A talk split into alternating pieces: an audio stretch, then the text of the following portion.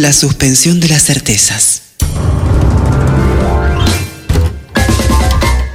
La tribu. Ex la tribu. Encendida. Pero buenas tardes, compañeros. Feliz Día de la Patria. ¿Cómo están? Feliz día, feliz día, este... chiques. Feliz ¿Cómo día pasa este, este 25 de mayo? ¿Cómo le están pasando? ¿Se acuerdan? ¿Cómo era el 25 de mayo cuando era... ¿Cómo festejaban 25 de mayo cuando eran pequeñes?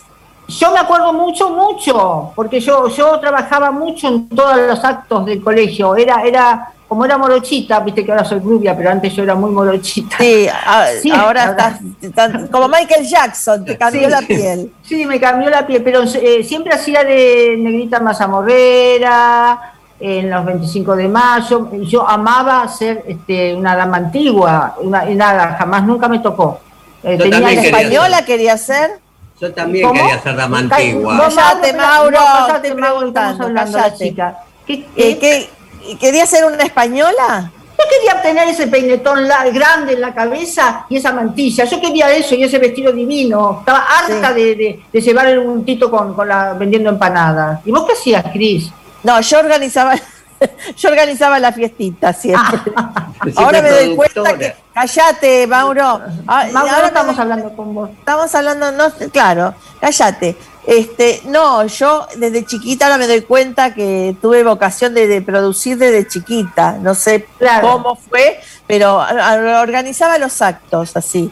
Y sobre todo me acuerdo cuando eh, trabajaba también mucho en los actos de mi hija, cuando mi hija ah. iba festejaba los 25 de mayo, eso sí me acuerdo mucho. Eh, la verdad que era, hacía papelones, por lo general, porque en esa época yo estaba haciendo eh, producciones junto en, el Maipo y le traía vestuarios del Maipo a, mi hija para que se pusiera en las, en las fiestas patrias. ¡Genia! ¡Qué genia! ¡Tarea divina! no sabés lo que eran las plumas de las vedettes puestas en la cabeza de Julieta. No, te puedes, no te puedes imaginar. Ah, Pero bueno, no pensaba lo mismo en la escuela. lo hacías ¿eh? con, cartulina. Ay, Mauro, no, ay, no, Mauro, no, eh, Estamos hablando nosotras.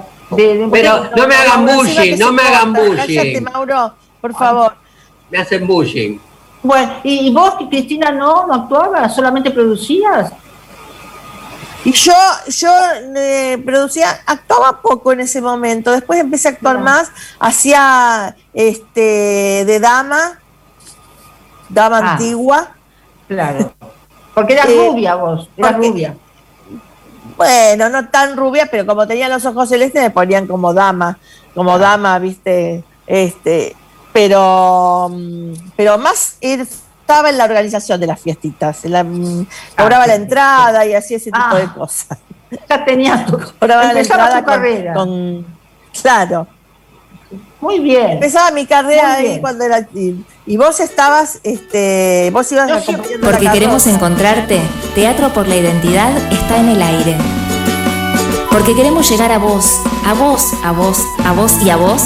Teatro por la Identidad está en el aire. fmlatribu.com Teatro por la Identidad en el aire. Martes de 18 a 19. La Tribu, FM 88.7.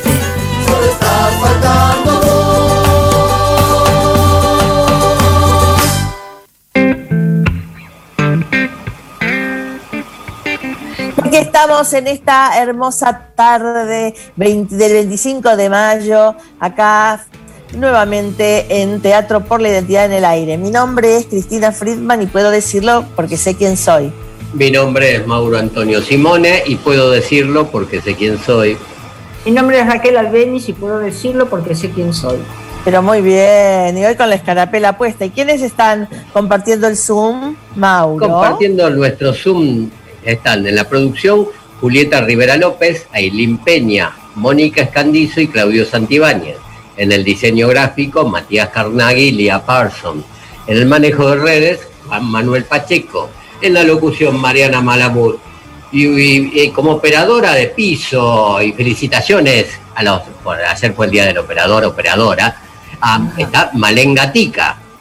Muy bien, ¿y cómo nos podemos comunicar entonces? Ay, ¿cómo nos podemos comunicar? Bueno, pueden hacer por www.fmlatribu.com.ar. Eh, el WhatsApp de FM La Tribu es 11 37 10 37 58. 11 37 10 37 58. las redes de FM La Tribu es Facebook, Twitter e Instagram FM La Tribu. Y nuestras redes, Teatro por la Identidad en el Aire, Facebook, Teatro por la Identidad, Instagram y Twitter, arroba Tepori Buenos Aires. Y todos los por con una ¡X! ¡Qué bien, chicas! Ahora me van a dejar hablar, por favor. Callate, Mauro. explotaron los teléfonos ya con esto. Con esta producción, ya explotaron los teléfonos, sí, ya se quieren comunicar con nosotros para saber qué va a pasar en el programa de hoy. hoy ¿Y qué va a pasar, Cristina? ¿Qué va a pasar? Claro. tenemos un programa, vamos a hablar con Sonia Torres, que es la presidenta de abuelas de la filial Córdoba, de Abuelas de Plaza de Mayo, y vamos a tener una entrevista con un amigo, productor, un gran compañero que es Sebastián Blutrach, el dueño del Teatro El Picadero, que cumplió nueve años eh, de existencia de esta nueva gestión Así que nos va a contar cómo, cómo fue todo este proceso con el Teatro El Picadero. Bueno, eso, eso con respecto a las, a las invitades. Y después tenemos que hablar del Congreso de Teatro por la Identidad, el Congreso Internacional que se va a hacer el 16, 17 y 18 de junio vía online y que la gente ya se puede anotar podemos este, decir el mail de donde se puede anotar la gente en el Congreso? Hola, Mauro. Cri, cri, cri, cri. cri, bueno, eh, lo decimos en un segundito. Bueno, nada, tenemos el Congreso y también estamos este, con el tema de idénticos, que es el concurso de idénticos que se va a cerrar ahora el, 31 de mayo. Así que aquellas y aquellos, aquellos que quieren escribir, apúrense porque cerramos ya la convocatoria y también a las obras de a las obras ya estrenadas para el festival que vamos a hacer en septiembre en el Teatro Nacional Cervantes. Ojalá ya para septiembre esté todo más calmo y sea presencial, así que y nos podamos encontrar viendo teatro y otra vez armando ese festival que armamos todos los años casi en Teatro por la Identidad. Ahora vamos, vamos, a una... vamos primero a dar el... bueno, ok, ok, ok. Decí, decí, decí. No, me pediste el, mail del Congreso. Sí. Lo tengo. Bueno, bueno, bueno, dale. Congreso.teatroxlaidentidad.net Congreso.teatroxlaidentidad.net Aquí Bueno, se, se, tienen que inscribir en la plataforma del este, en la plataforma del Congreso. Todos los que quieren participar, que se inscriban en ese mail que acaba de decir Mauro, así eh, realmente hay unas ponencias maravillosas, hay clases magistrales, encuentros, bueno, va a estar buenísimo, así que eh, anótense todo porque es libre, es gratuito, así que anótense todos los que quieran participar, que va a estar muy bueno. Y ahora nos vamos a, un, a la música. Vamos a un tema de callejeros, creo.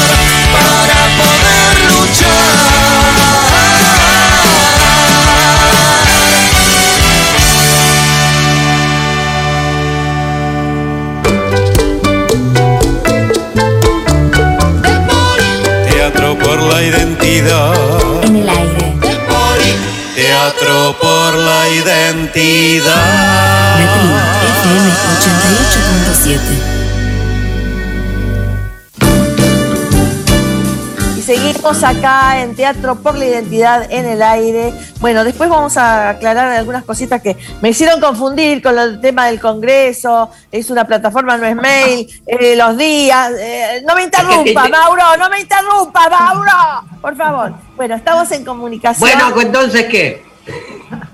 Estamos en comunicación con la presidenta de Abuelas de Plaza de Mayo, filial Córdoba, Sonia Torres. Hola Sonia, ¿nos está escuchando? Hola, te escucho muy lejos, ¿podés? Ay, Este, a ver, a ver, a ver. poner un poquito a ver, a ver, a ver. tono. Eh, no sé cómo hacer un poquito de... A ver, ahora, ¿me está escuchando mejor? Sí, ahora está un poco mejor. Bueno, Sonia, ¿cómo le va? Acá estamos, eh, todo Teatro por la Identidad, hablando con usted. Eh, queríamos Bueno, eh, que nos ¿cómo cuente un poquitito eh, su historia. Está- sabemos que está buscando a su nieto. ¿Cómo fue todo este proceso? ¿Cómo, eh, digamos, eh, en qué situación está ahora? ¿Nos puede contar un poquitito su historia? A ver, ¿la historia mía o de Silvina? La suya y Silvina, y la de Silvina. La, de Sil- la mía y la de Silvina. Bueno, la mía no es tan interesante como la de Silvina. Yo Bueno, soy- como quiera, la de Silvina. Bueno, bueno. Mm, eh, eh, es, es, estás, eh, es para Teatro por la Identidad, ¿no? Claro, sí, acá estamos No me- en no el programa de Teatro por la Entidad. Bueno, bueno, no me avisaron mucho. Eh, yo soy una abuela de Plaza de Mayo de acá de Córdoba, este, Mm. pero no siempre viví en Córdoba. Hice mi primario y secundario en un, en un pueblo de Córdoba tras las sierras, Villa Dolores. Y después me fui a Rosario, estudié farmacia, volví a Córdoba, me casé, tuve tres hijos hermosos, Luis, Silvina y Giselle. Y, y después ocurrió algo fatal, como, como fue el secuestro de Silvina, este, dos días después, dos días después del golpe. Mm. Silvina militaba en, en el en el Partido Revolucionario de, de los Trabajadores. Al terminar el secundario, conoció a Daniel Orozco, también que militaba en el PRT, un mendocino que cursaba tercer año en la ciencia económica. Se enamoraron, se compartían los mismos ideales y se casaron. Silvina ingresó a la facultad en el año 75, sin interesarle mucho la carrera. Estudiaba de noche y, y de día le ayudaba a su padre, que era este, ingeniero. Hubo algo que me dejó marcada. Le pregunté cuando se fue a, anotar a la facultad, este, por qué se había anotado en otra carrera que ella no, eh, no quería. Eh, eh, lo que pasa que en ese momento estaba en muy comprometida con su militancia. Entonces me dijo, porque la cola era más corta, me anoté en esa. Se veía que no, no le importaba mucho la carrera. No, no obstante eso, este, eh, ocho días antes de que la eh, secuestraron a los dos, es decir, el 26 de, de marzo del 76, ella rindió una materia y sacó ocho. Eh, Ah. Ella era una, una, una, una hermosura, una niñita muy estudiosa. Era gran lectora, cam- campeona argentina de natación, alumna brillante de ese brillante eh, curso del Manuel Belgrano, que era un colegio que pertenece a la universidad, y al que todos los profesores am- am- entraban eh, con miedo porque los, los alumnos eran primeros promedios de todos los de todos los, eh, los escuelas de Córdoba. A mí, yo no, no, no supe hasta un tiempo largo que ella militaba. Pero me llamaba la atención eh, ese, ese amor que tenía por la gente más necesitada. No, no militaba en las villas, pero a veces yo le regalaba una ropa y después de un tiempito le decía, ponétela, ¿por qué no te la pones? No, porque no la tengo más. ¿Y por qué? Y bueno, dice, la regalé. No le interesaban las cosas materiales, tenía un desprendimiento único. Lo hacía con la mayor naturalidad y yo lo tomaba de la misma forma. Eh, eh, Te conté que se casó con un chico mendocino, un poco mayor que él, que, que ella, y que estudiaba ciencias económicas y estaba en el tercer año.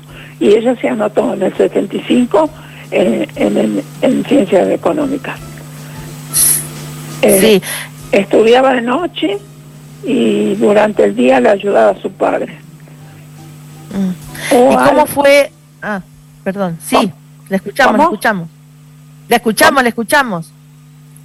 Ah. Eh, eh, Silvina ingresó en la facultad en el 75, sin, sin interesarle mucho la carrera, la carrera. Hubo algo que me dejó marcada. Le pregunté por qué se había inscrito ahí y no en la carrera que ella quería, que era de ingeniero. Y dice porque la cola era más corta.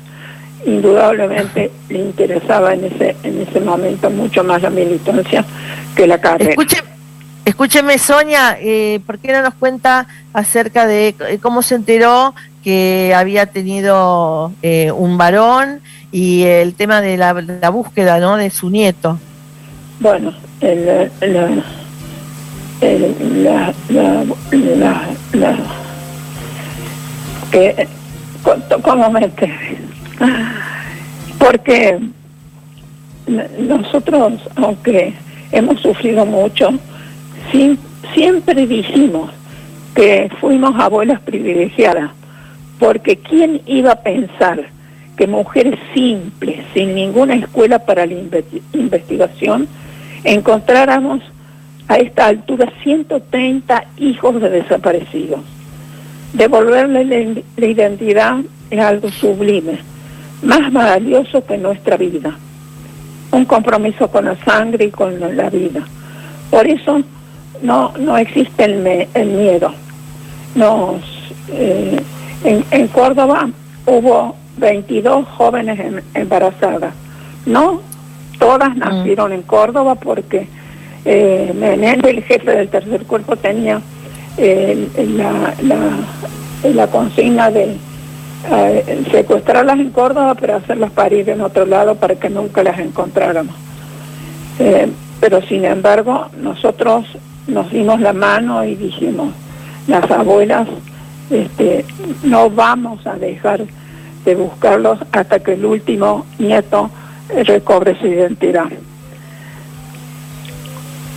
Eh, a Silvina y a se, se casaron, como te dije, en el 75 y el 28 de marzo, el 26 de marzo, dos días después del golpe, este, eh, lo- los secuestraron.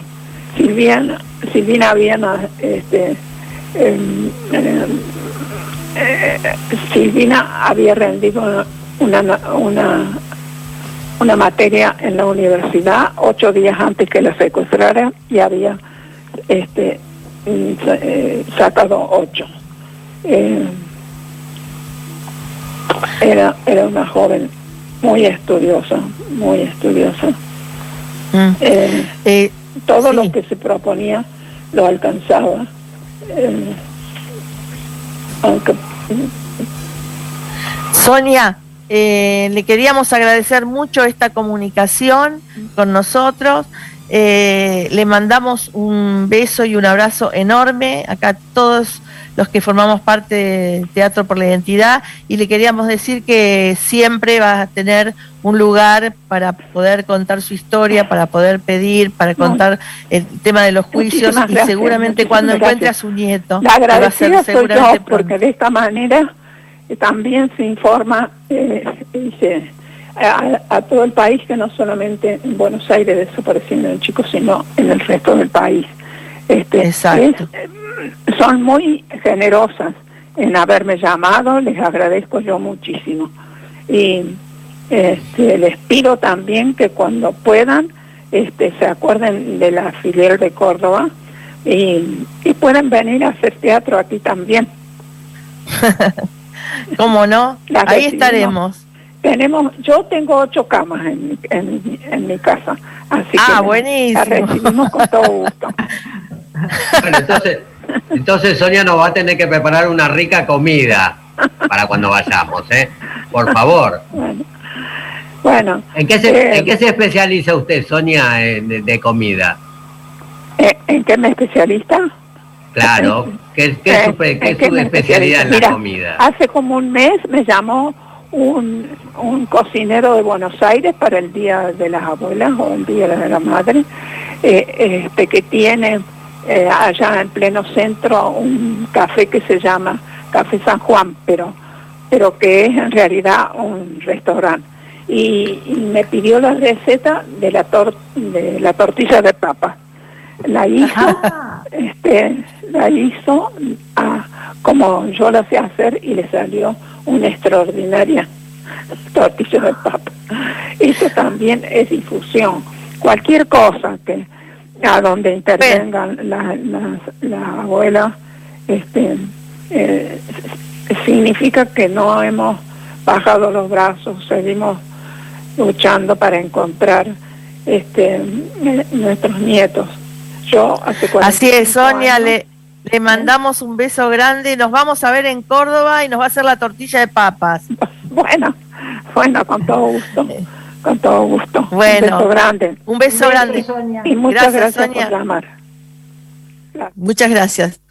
Nosotros nos vamos a una tanda y volvemos. FM 88.7. Lo que conoces, lo desconocido, lo que está, lo ausente, lo que puede, lo que no puede más, lo que se va, lo que se viene. La tribu, el sonido del deseo. Encendida. Espacio publicitario.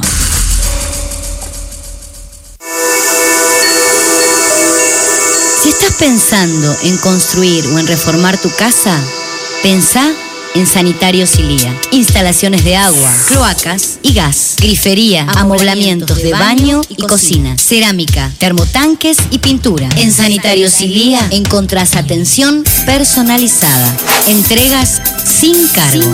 Solicita un asesor de ventas al 4656-9000 o a ventas arroba sanitariosilia.com.ar. Sanitarios Respiradores vinculares. Ático ofrece consultas no aranceladas de atención primaria en salud mental por el daño psicológico del aislamiento social obligatorio. Escribinos por WhatsApp al 11 65 27 24 25. 11 65 27 24 25. Respiradores vinculares. Ático.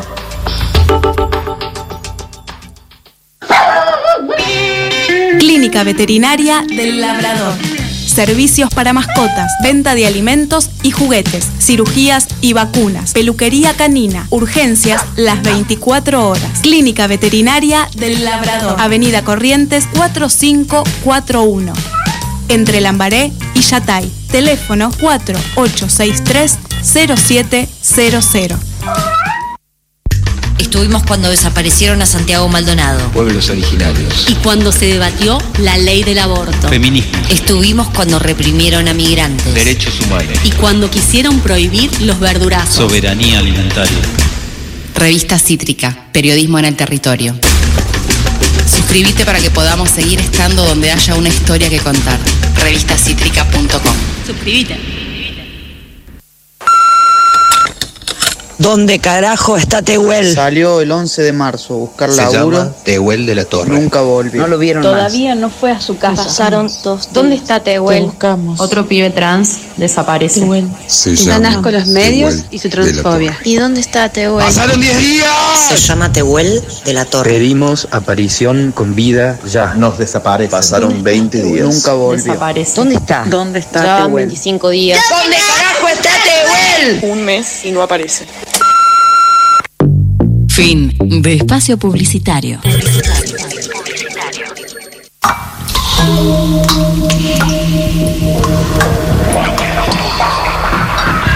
Lo que no todos están dispuestos a escuchar. Nosotros sí. La tribu. El sonido del deseo. La tribu. Encendida. Encendida. hasta que aparezca el último nieto. Teatro por la Identidad las acompaña. Abuelas. Teatro por la identidad en el aire. La tribu FM 88.7. Y seguimos acá en Teatro por la Identidad en el Aire y bueno, vamos a repetir la fecha del Congreso Internacional de Teatro por la Identidad que es 17, 18 y 19 de junio. La gente se puede anotar en la plataforma congreso.teatroporlaidentidad.net y el por con una X. Es este, la, la- la participación es gratuita. Así que bueno, dicho todo esto, vamos a mm, vamos ahora pasar a estar con nuestro invitado, nuestro entrevistado, el señor Sebastián Blutras, que es un compañero muy querido por Teatro por la Identidad, eh, dueño del Teatro El Picadero, que como dijimos cumplió nueve años este año. Hola Seba, ¿cómo estás? ¿Cómo les va? Bien, ¿y vos? Ahí, Bien, bien, un gusto. ¿Con, con el con pastelito y el locro? No, con la tradición del festejo como se puede, pero sin la comida típica. Con otra. Muy bien.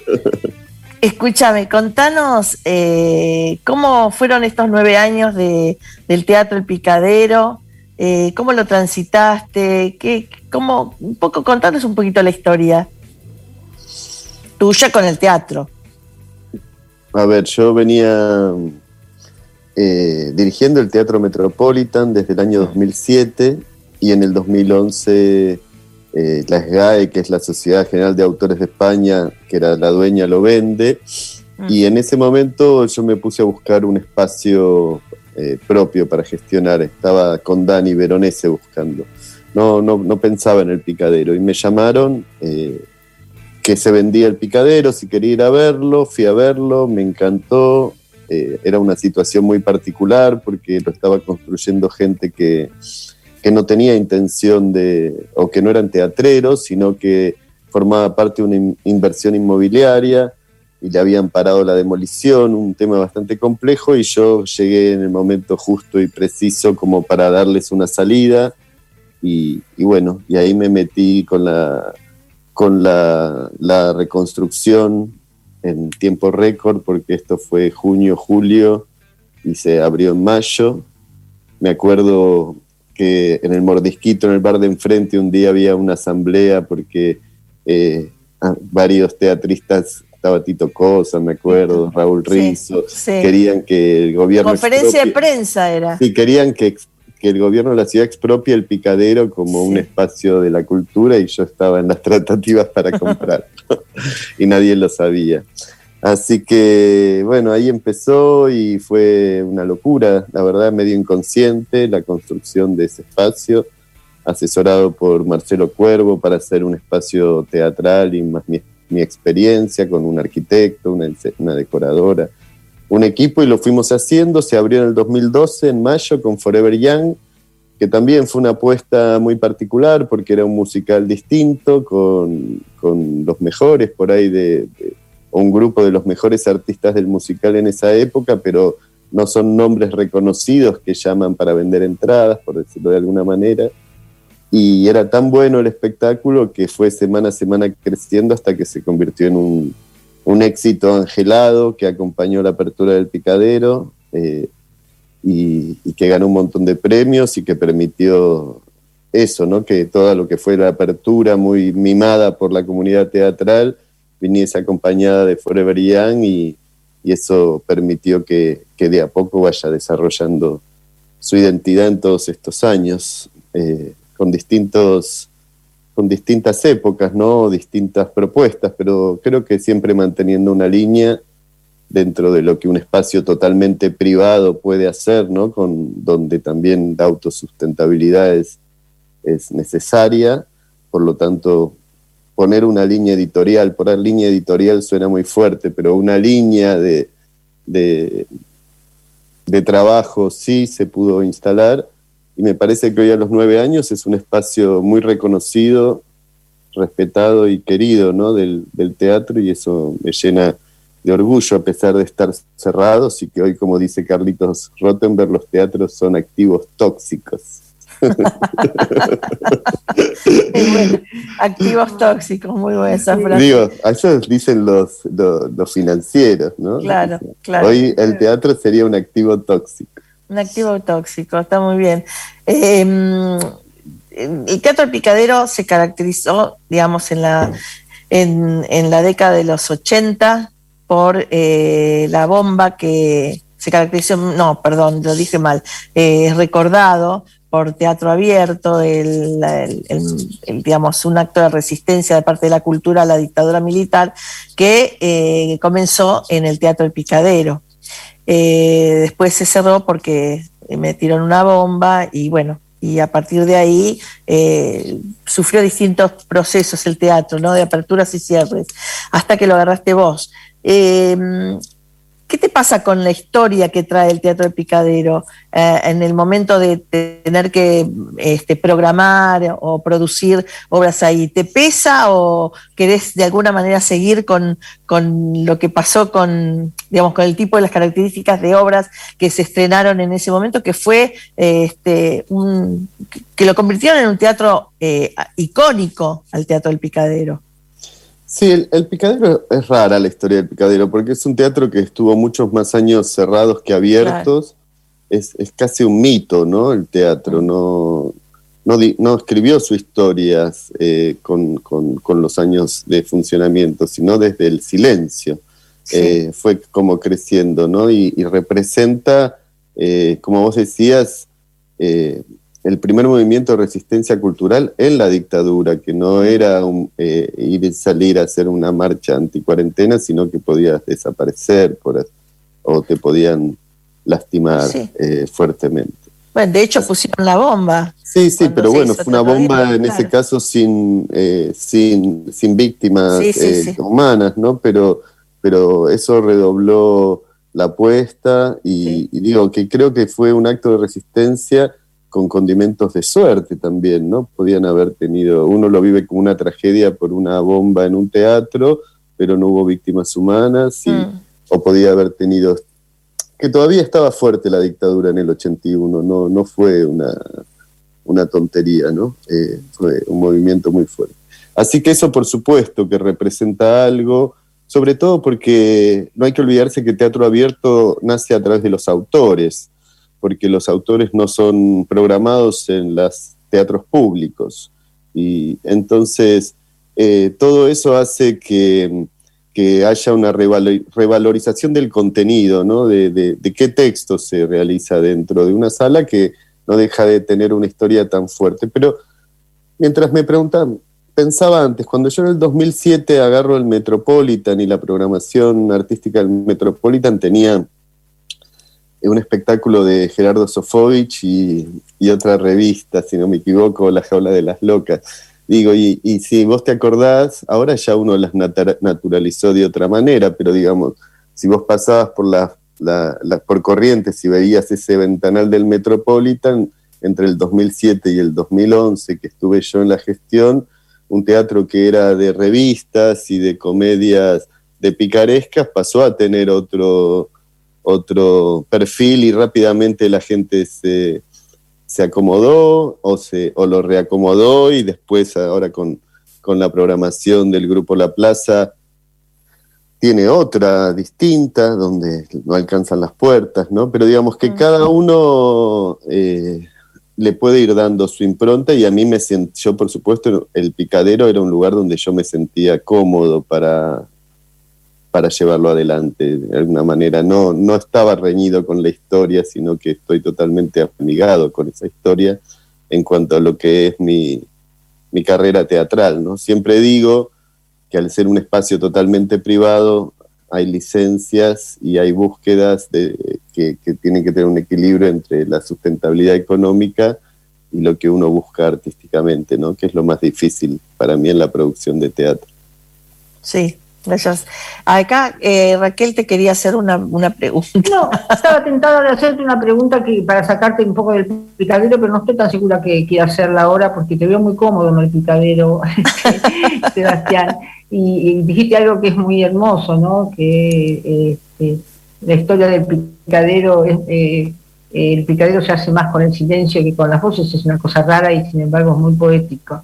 Eh, te quería hablar de, cómo, de cómo convive este amor por el picadero con tu gestión en el Cervantes, pero bueno, la pregunta está hecha si tenés ganas y no. Sí, mira, la verdad que eh, todo lo planificado, no solo lo mío, lo de todo el mundo saltó por los aires.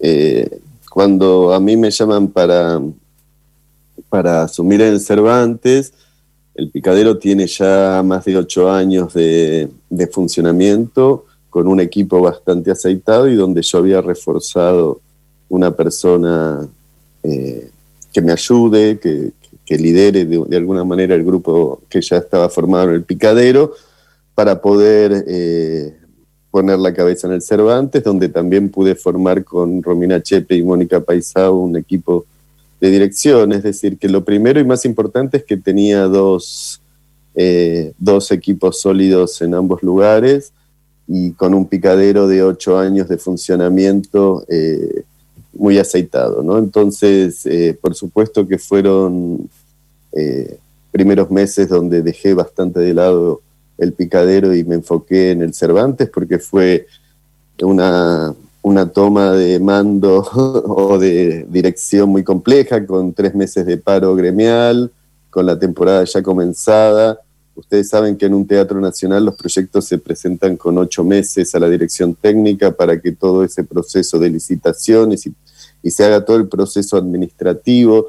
Toda la producción del 2020 estaba atrasada, no se había presentado porque desde el paro gremial hasta que llegamos nosotros todo había quedado congelado. Eh, entonces fue un, un, un tomar en, en, contacto todos los compromisos que tenía el teatro, ponerlos en marcha, conocer a la gente, producir algunos cambios que había que producir para levantar el paro de actividades y vino la pandemia. Eh, uh -huh. La pandemia desacomodó un poco todo porque, por un lado, eh, digamos, el picadero se convirtió en una situación muy crítica donde había que poner cabeza para ordenar un desastre y en el Cervantes también, pero a su vez también estábamos en casa y de repente había tiempo para todo, ¿no? Eh, para, digamos, en ese sentido yo no me aburrí en la primera cuarentena, estuve hiperactivo eh, tratando de, de, arreglar un poco el desastre en el picadero y de, y de ver qué se podía generar o cómo reaccionar ante semejante tormenta con, con algo propositivo, tratando de entender cuáles eran las necesidades del sector, ¿no? Y, y bueno, se, se, la verdad es que también el equipo del Cervantes funcionó muy bien y todo ese gran volumen de trabajo que hicimos el año pasado en pandemia, filmando 21 obras, eh, siento que terminamos todos cansados, pero, pero lo distribuimos muy bien el, el esfuerzo, ¿no? Y el picadero, la verdad que, que no es tanto el trabajo que hay que hacer porque está prácticamente cerrado el teatro, ¿no? Y en las aperturas tampoco trabajó al 100% y sigo teniendo el equipo, lo pude combinar bien. Hubo un cuello de botella al principio, eh, pero una vez que siempre, cuando uno arranca con, con una gestión, eh, hay que acomodar las cosas, armar los equipos y después uno está de acá pero no tiene que estar físicamente todo el tiempo, ¿no? Si esos equipos funcionan. Pero siempre obviamente hay que estar, la mirada aumenta. eh, la, la calidad de todo. Sebas Mauro te habla, ¿qué tal? Hola Mauro. Eh, bien, si bien nos vemos por Zoom, pero bueno, para el público, para Radio Escucha, no nos está viendo. Eh, y esta reinvención que vos hiciste de, las, de, de- hacerte cosas en la terraza del picadero, ¿cómo, cómo resultó en- dentro de, de este gran quilombo que es la pandemia, esta maldita Mira, pandemia? Mira, lo primero que, que pude visualizar cuando empezó la pandemia, digamos, yo desde antes de cerrar, me acuerdo que junté a, a mi gente en el picadero y le dije que hasta septiembre iba a estar cerrado el teatro. Todo el mundo me se cagaba de risa pensando que eran 15 días y fue más que septiembre, me quedé corto, ¿no? Pero si hay algo que tuve claro es que lo primero que iba a volver era el aire libre. Eh, eso generaba una conflictividad, por ejemplo, en ADET, porque como los dueños de sala necesitamos que se reabran nuestras salas, ¿no? No hay una sustitución a la importancia de tener nuestros espacios abiertos. Sentíamos que si hacíamos cosas al aire libre se generaba un mensaje esquizofrénico, porque por un lado nuestros espacios son seguros porque hicimos las modificaciones de aire, pero hacemos propuestas al aire libre, entonces era raro eso, no había mucho consenso en trabajar al aire libre, pero la terraza enseguida vi un espacio que siempre fue un espacio muy lindo, está el deck de mi oficina, pusimos unas lucecitas y digamos, hagamos música acá, hagamos un fogón, un espacio de encuentro, la necesidad de, de ver un artista en vivo y me, me- y también eh, eh, hice una fórmula distinta también de cómo se trabaja habitualmente, que fue que, que el, el valor de la entrada o el acceso al show, por decirlo de alguna manera, era el 100% para el artista. Y bueno, de alguna manera yo hacía la parte del restaurante, porque entendía también que era la manera de que vengan grandes artistas, porque no era por lo económico que podía venir Susana Rinaldi a, cantar a, a la terraza, o Rita, o, o Ligia Piro, o Lidia Borda, o Liliana Herrero, como vinieron, o Juan Falú, digamos. La verdad que uno empieza a nombrar quienes pasaron por la terraza y, y es una terraza en un deck eh, de mi oficina y me da un poco de vergüenza y se convirtió como en algo mucho más importante de si sirvió económicamente o no. Eh, nos sirvió a todos para, para poder transitar un año muy triste y muy horrible, para volver a encontrarnos con artistas, para poder emocionarnos, encontrarnos con amigos, un vino, sabiendo que a las 12 teníamos que salir corriendo como cenicienta. pero pero, pero fue, fue muy reparador. Desde ese lugar es, es donde mejor nos hizo a todos los que participamos. Y los que fuimos eh, como espectadores también, porque realmente era, em, eh, las veces que yo fui a la terraza era, era muy emocionante ver a, a los compañeros y compañeras, tanto, que, tanto los que estaban arriba como los que estaban abajo del escenario, eh, volver, a, a- volver a convertirse el, el picadero en lo que fue siempre, por lo menos para mí, que era un lugar de encuentro de los les teatristes. Así que... Me acuerdo, me acuerdo una noche, por ejemplo, para eh, Víctor Hugo venía los jueves a, a- a la biblioteca en el Cervantes, que nos veíamos ahí, y después venía viernes y sábado, o viernes y sábado y domingo a la terraza inclusive. Sí, Eh, fue hermoso. Y me acuerdo que un día, eh, después de Rita, que terminó de cantar, nos quedamos tomando algo, estaba Víctor Hugo, Daddy, que acababa de terminar la función, Rita, la negra Fleshner que había pasado a, a visitar.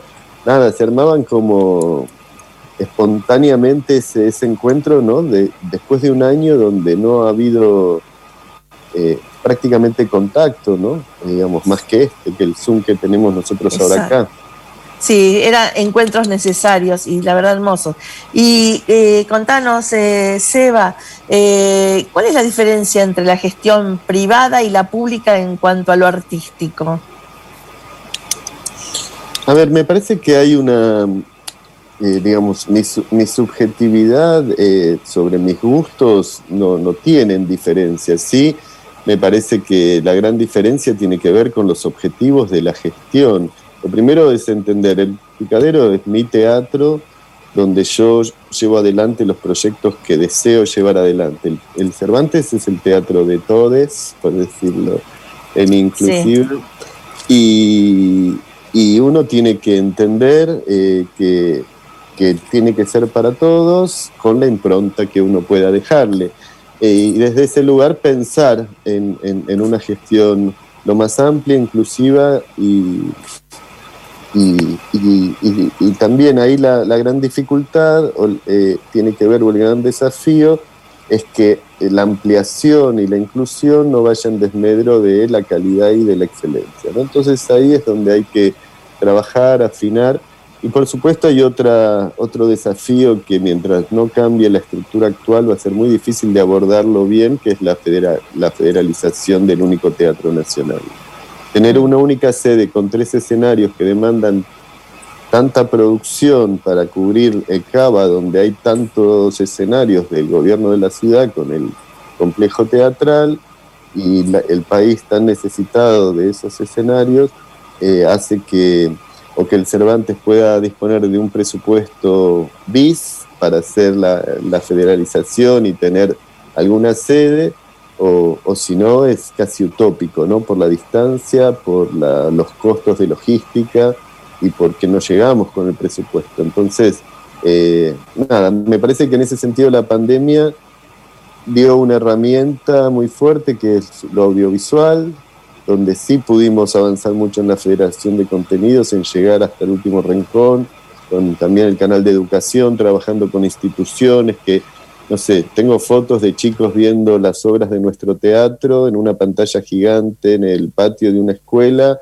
y después haciendo la charla con Martínez Lipac y Gastón Marioni, 60 pibitos en Jujuy, o pasa lo mismo en Tierra del Fuego, y en ese sentido el laburo de Soña y de todo ese sector de, accesibilidad y de gestión de públicos del Cervantes es, eh, es de excelencia y marca tope en Latinoamérica, digamos el Cervantes. Filmamos también con actores señantes las obras, 10 de las obras de nuestro teatro, actores que cobraron a través de la Asociación Argentina de Actores, actores señantes, vamos a hacer formación de esos actores señantes.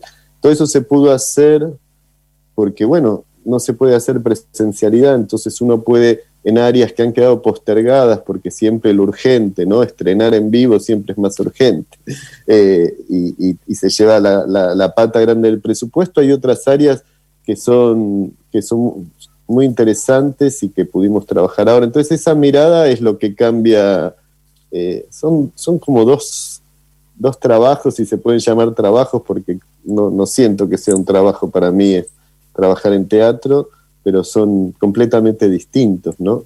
Es entender qué lugar estás y qué es lo mejor para cada lugar, y poner tu cabeza desde ahí, no ponerte vos en el centro, digamos. No te corres del centro y, y vas, ¿qué es lo mejor para el Teatro Nacional Cervantes desde mi mirada? ¿Qué es lo mejor para el picadero? Que es mío y ahí me puedo equivocar como quiero, ¿no? Sin dar tantas cuentas. Exacto, muy bueno. Eh, para, para ir despidiéndonos, Seba, la pregunta que hacemos siempre a nuestros invitados, que es este, contanos qué momentos de tu vida definen quién sos hoy.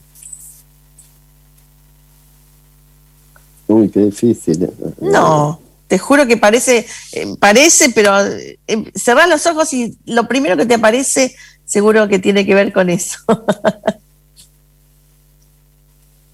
Eh, la verdad que lo primero, estaba pensando, ¿no? Eh, lo primero que me vino es que, que soy que me despierto a la mañana y, y pienso que, que pueden, en este momento, que pueden tener ganas de comer mis hijos y me voy y les compro y les cocino. Y nada, siento que es, eh, soy dador, soy una persona eh, dadora eh, en ese- a mis afectos, ¿no? Entonces, en este momento me parece que, que- que es eso, muy simple, ¿no? Cocinar una, una, comida rica elaborada como acto de amor. es lo más importante. Bueno, en, este, Seba, mo- en este momento es un montón. siempre, siempre es lo más importante. Pero bueno, pe- pero viste que en, en la pandemia todo se reduce, ¿no? Entonces por ahí es una buena una buena síntesis, ¿no? Pensar Es una buena síntesis. en, cómo eso mimar a, a quien uno tiene al lado. ¿no? Pero vos mimás, así como mimás a tus hijos, mimás también a la gente que va al, al picadero, tanto sea Bueno, a los... eso. Es eso. Por eso Eh, puede ser una manera, ¿no? Soy un buen anfitrión, me gusta, Muy buen anfitrión. me gusta que la gente esté bien cuando estamos juntos. y, y podés estar seguro que, que así sucede. Eh, Seba, te, te queremos agradecer eh, esta participación en la radio y bueno, seguramente nos vamos a estar, eh, porque está todavía la terraza, la terraza, bueno, antes de esta... Sí, me lo, me lo pararon. Te lo Este pararon. Alberto, que no nos Sí. deja el ser libres. Eh, no, eso no, nos priva de la libertad y esto es una dictadura. Ay, Este, Dios mío. Pero estabas con la terraza también, ¿verdad? Teníamos fechas, había ahora Sí. para el invierno armado los sábados y domingos a las 2 de la tarde para comer Sí. un rico guiso y Qué escuchar. a- rico. Hice Va a ser, va a ser. Hicimos una fecha con Marisol Otero y Morgado Sí. eh, y ahora iba a estar Lidia Borda y se suspendió el fin de semana. Y ahora hay que esperar porque con esta cosa de que cierran los fines de semana hay que ver cómo se reacomoda. Yo, yo siento que, que vienen un par de meses que no hay que empujar demasiado. Sí, hay sí. Que, hay que esperar que pase un poquito. Sí, hay que, que pase el invierno. Hay que esperar que pase el no, invierno. Sí, yo qué sé. Hay, hay una, una cuestión que, que es una luz para todos, que, que están viniendo muchas vacunas, ¿no? Entonces todo eso Exacto. puede cambiar con las previsiones. Si nos vacunamos rápido, no va a importar tanto ni el frío ni el calor. Pero Exacto, y vos tanto- vas a ser eh, el, el público que está vacunado en una parte y el público que Esperemos que no, que podamos hacer todo. Y lo, todos que sí está, y lo que sí está claro es que la terraza llegó para quedarse. Sí, por favor, más- vos ya sabés lo que yo... hermoso de... Es ahí siempre y cuando los vecinos no me denuncien No, demasiado. no, tenés que hacer algo porque es el lugar, es el lugar, ¿eh? Es precioso. Es muy lindo. Eh, Seba, muchísimas gracias. Eh, Bueno, ya nos, gracias a ustedes. nos vamos a encontrar pe- personalmente y nos vamos a dar ese abrazo. Y bueno, y nosotros nos vamos despidiendo eh, porque se nos fue el programa. Eh, siempre es un placer contar con los amigues que nos vienen y nos y, y- y- y charlan con nosotros. Y mm, nos vamos a ir con una, el audio de la película Re- Revolución, eh, en homenaje al 25 de mayo, donde Rodrigo de la Serna interpreta a San Martín y está arengando a los soldados. Eh, y como siempre decimos, hasta que aparezca el último nieto, nieta, niete. Todos y cada uno de ustedes conocen el esfuerzo y las dificultades por las que hemos pasado. Llegar hasta aquí es bastante, pero nunca suficiente. El enemigo espera. Y espera bien armado, señores.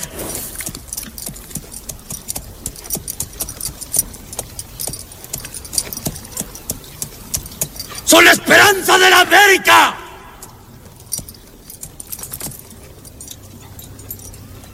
Todos y cada uno de ustedes lleva consigo lo más importante, la libertad. 300 años de masacre y de barbarie tiñen nuestra tierra de sangre. Pero hemos venido a decir basta. ¡Se acabó!